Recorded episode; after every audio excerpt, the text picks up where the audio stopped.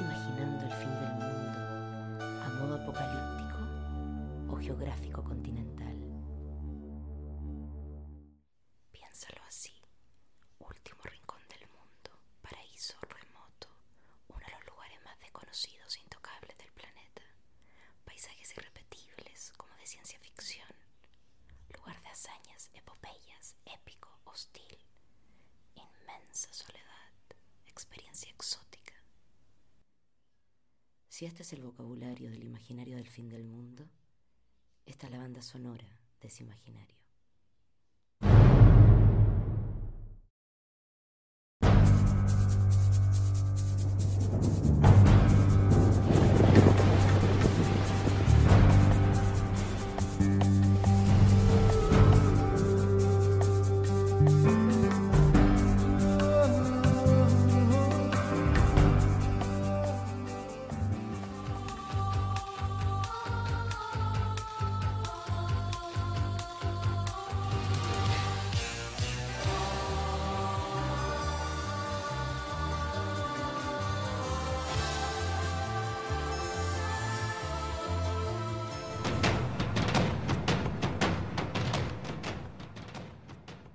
Son los soundtracks de videos hechos por instituciones, aficionados y documentales bacanes, todos sobre el sur del mundo, sinónimo de Patagonia chilena, Tierra del Fuego y fin del mundo.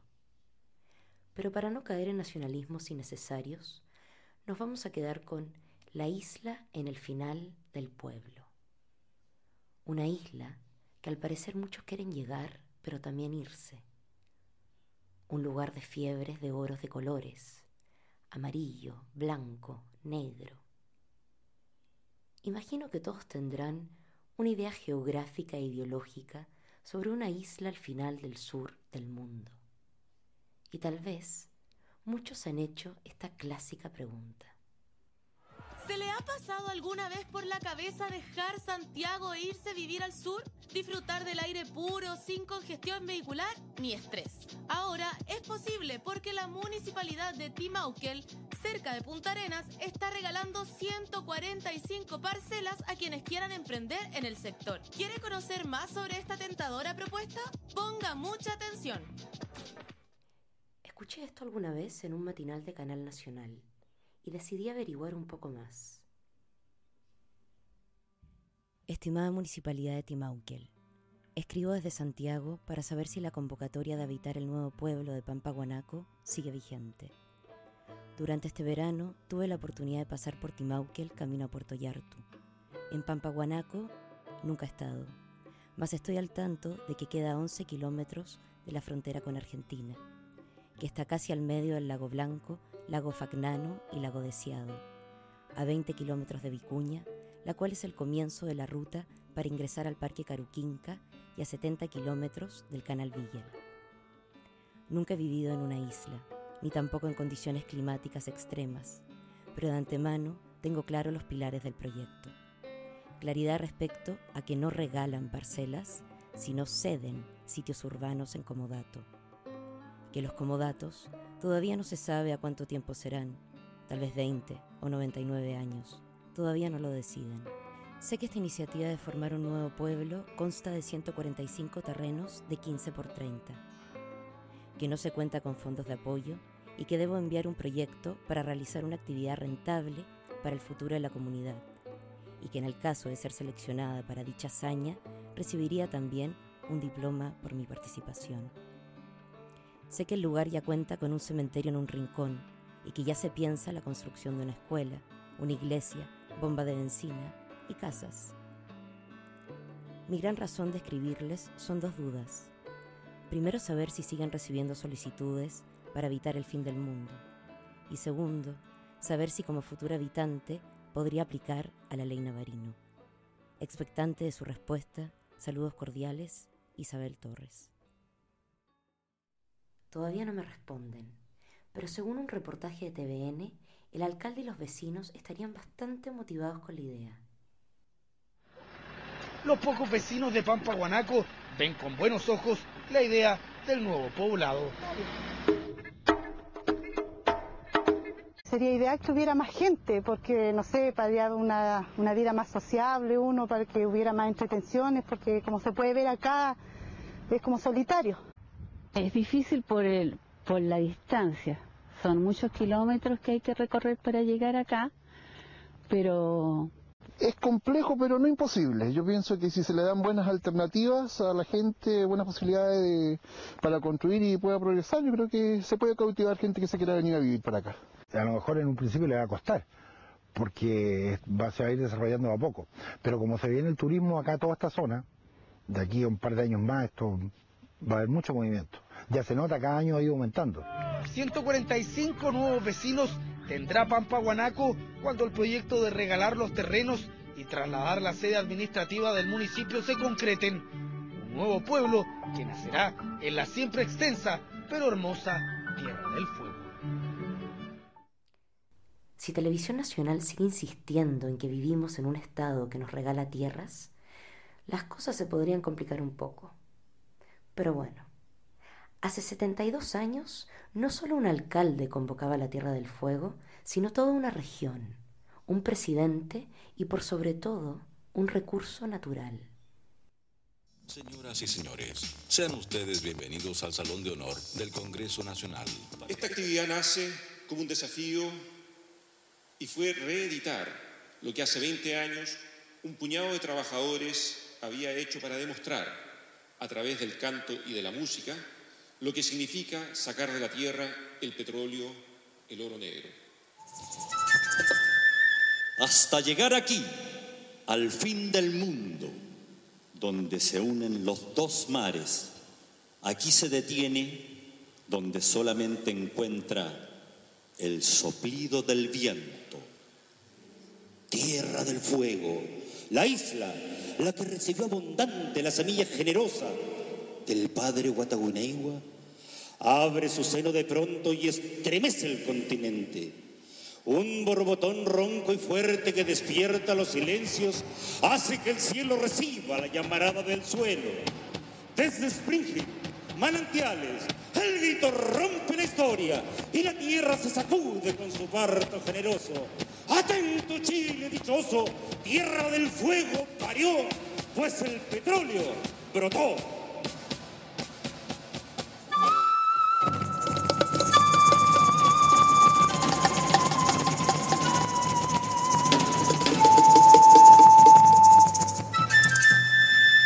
La Tierra del Fuego recibió un grito glorioso. ¡Hay petróleo! Y el negro tesoro ha remecido a la patria entera. La tierra de Magallanes se transformó. Vinieron máquinas, nuevos hombres, nuevos vientos corren por la pampa. El último día del año de mil novecientos cuarenta y cinco, los titulares de la prensa austral decían: hay petróleo en Magallanes, ya que el veintinueve de diciembre había brotado el primer chorro de la historia de Chile. Cada cierto tiempo se conmemora este momento histórico con placas, esculturas y, como recién escucharon, una cantata. Uno de los protagonistas de aquel momento épico fue el ingeniero Eduardo Simian. Sus palabras fueron la portada de aquel día. ¿Puede usted imaginar nuestro estado de ánimo? Éramos un grupo de hombres bañados en petróleo, maniobrando válvulas, riendo, moviéndonos de un lado a otro. Y por qué no decirlo, claro, algunas lágrimas de alegría, de emoción, en casi todos los ojos. Pero antes de todo esto, cinco años antes, Eduardo era más conocido como El Pulpo, arquero de Universidad de Chile, campeones en la Primera División de Chile de mil novecientos cuarenta, uno de los primeros ídolos azules. Guardó los guantes, partió a Magallanes, descubrió el petróleo, fundó la ENAP, Empresa Nacional del Petróleo, y terminó siendo ministro de Minería de Frei Montalva en los años sesenta. De estudiante a futbolista, a personaje histórico y ministro. Por ahí no tiene nada que ver, pero al parecer llegar al fin del mundo puede, tal vez, cambiar tu destino. Como fue el caso de los hombres que quedaron seleccionados en mil novecientos catorce para zarpar en la expedición Transantártica, a cargo del explorador polar Ernest Shackleton, Todo comenzó con un anuncio publicado en The Times de Londres en mil novecientos siete.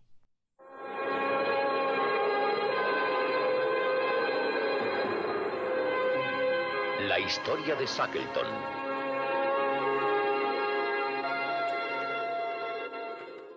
Se buscan hombres para un viaje peligroso. Sueldo bajo, frío extremo, largos meses de completa obscuridad, peligro constante. No se asegura retorno con vida.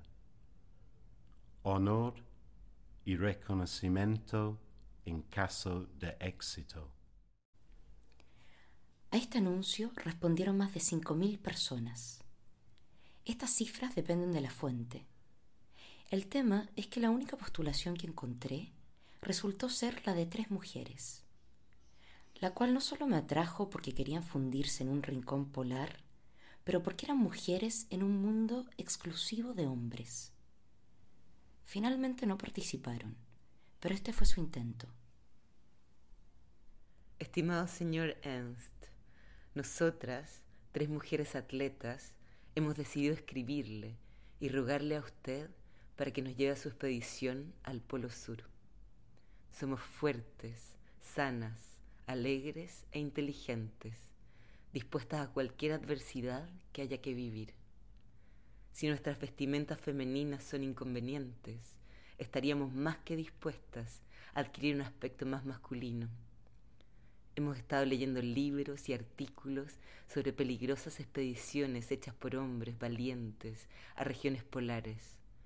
Y no vemos por qué solo los hombres pueden tener toda la gloria y las mujeres ninguna. Especialmente cuando hay mujeres igual de valientes y capaces como hay hombres. Confiamos en que usted meditará sobre nuestra propuesta. Somos Peggy Green, Valerie Davy y Betty Webster.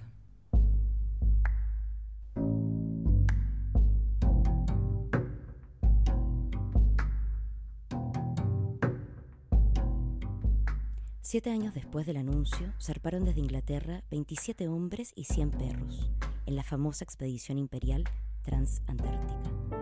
Zarparon desde unas islas del sur. Pronto se quedaron atrapados en el hielo antes de llegar a la bahía prometida, quedando a la deriva en un bloque de hielo. El hielo aplastó y hundió el barco. Estuvieron mucho tiempo en un campamento llamado Paciencia. Después continuaron a la isla Elefante, un lugar muy inhóspito. Shackleton se fue y volvió a rescatar a sus hombres, con ayuda del gobierno chileno.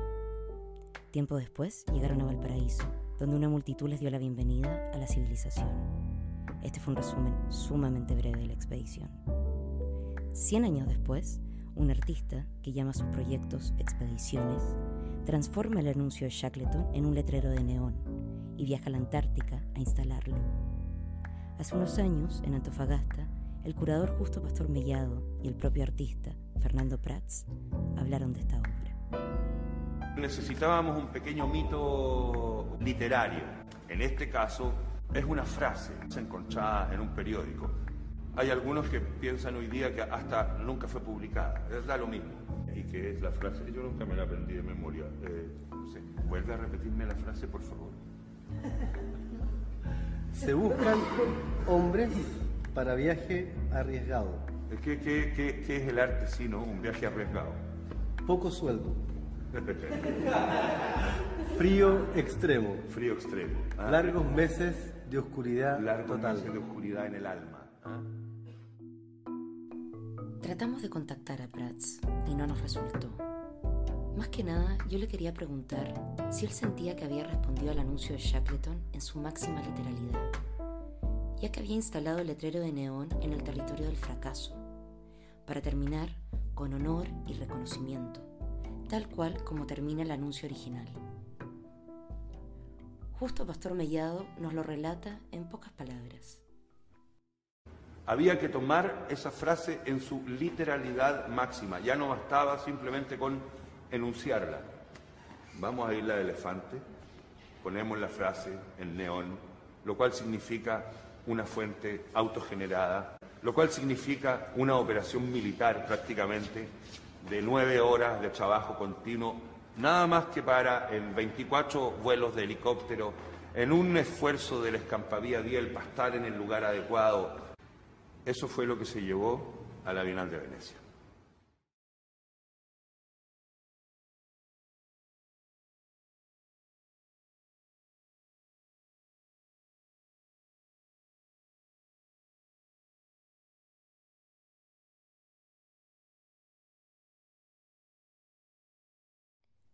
Al empezar este capítulo, les leí el mail que envié a la municipalidad.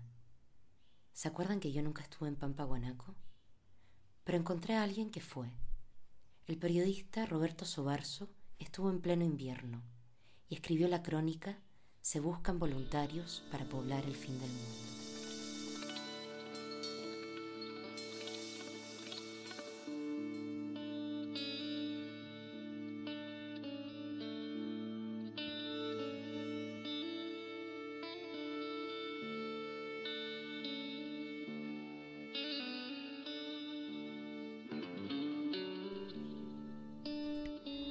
Intento ser el primer periodista venido de Santiago en llegar en pleno invierno a Pampaguanaco. Mientras camino, voy haciendo una lista mental de las cosas imprescindibles para ser un futuro colono. Botas de goma, ropa de nieve, calzoncillos largos. Hacen diez grados bajo cero, según Radio Pingüino. Con los jeans vitrificados de hielo, pienso que hace solo ciento veinte años vivían aquí, en el centro de la isla de Tierra del Fuego, solo los Selkman. Sigo con la lista. Antigripales por montón, guantes y gorro, un hacha. A diferencia de los Selkman, todos los hombres blancos que han habitado la mitad chilena de Tierra del Fuego desde mil ochocientos ochenta hasta ahora, apenas pueden se largan.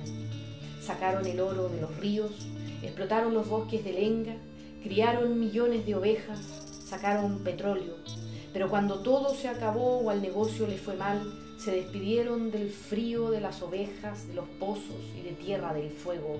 Solo dejaron las ruinas. Timaukel mide lo mismo que la región metropolitana.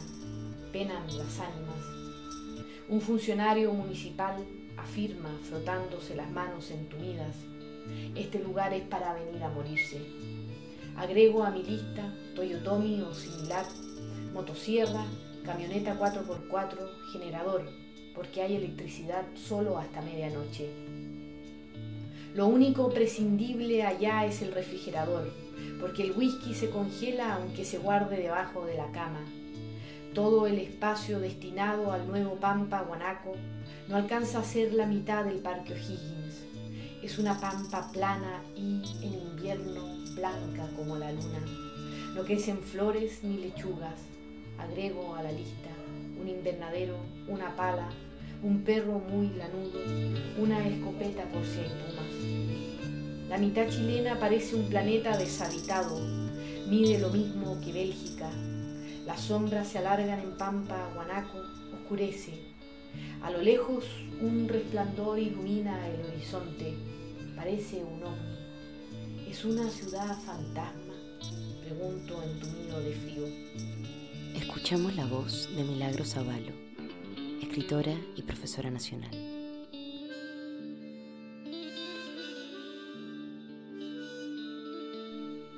La Voz del Pueblo es una colaboración entre Ana Rosa Ibáñez en diseño y producción, Juan Pablo Avalo en montaje, Josefina Astorga, asistente de investigación, e Isabel Torres en investigación, edición y locución. Puedes escuchar este y futuros capítulos en doble u doble u doble u punto la voz del pueblo punto info y también encontrarnos por Facebook, Instagram y YouTube. Este es el fin, querida amiga. Este es el fin, mi amiga fiel, el fin de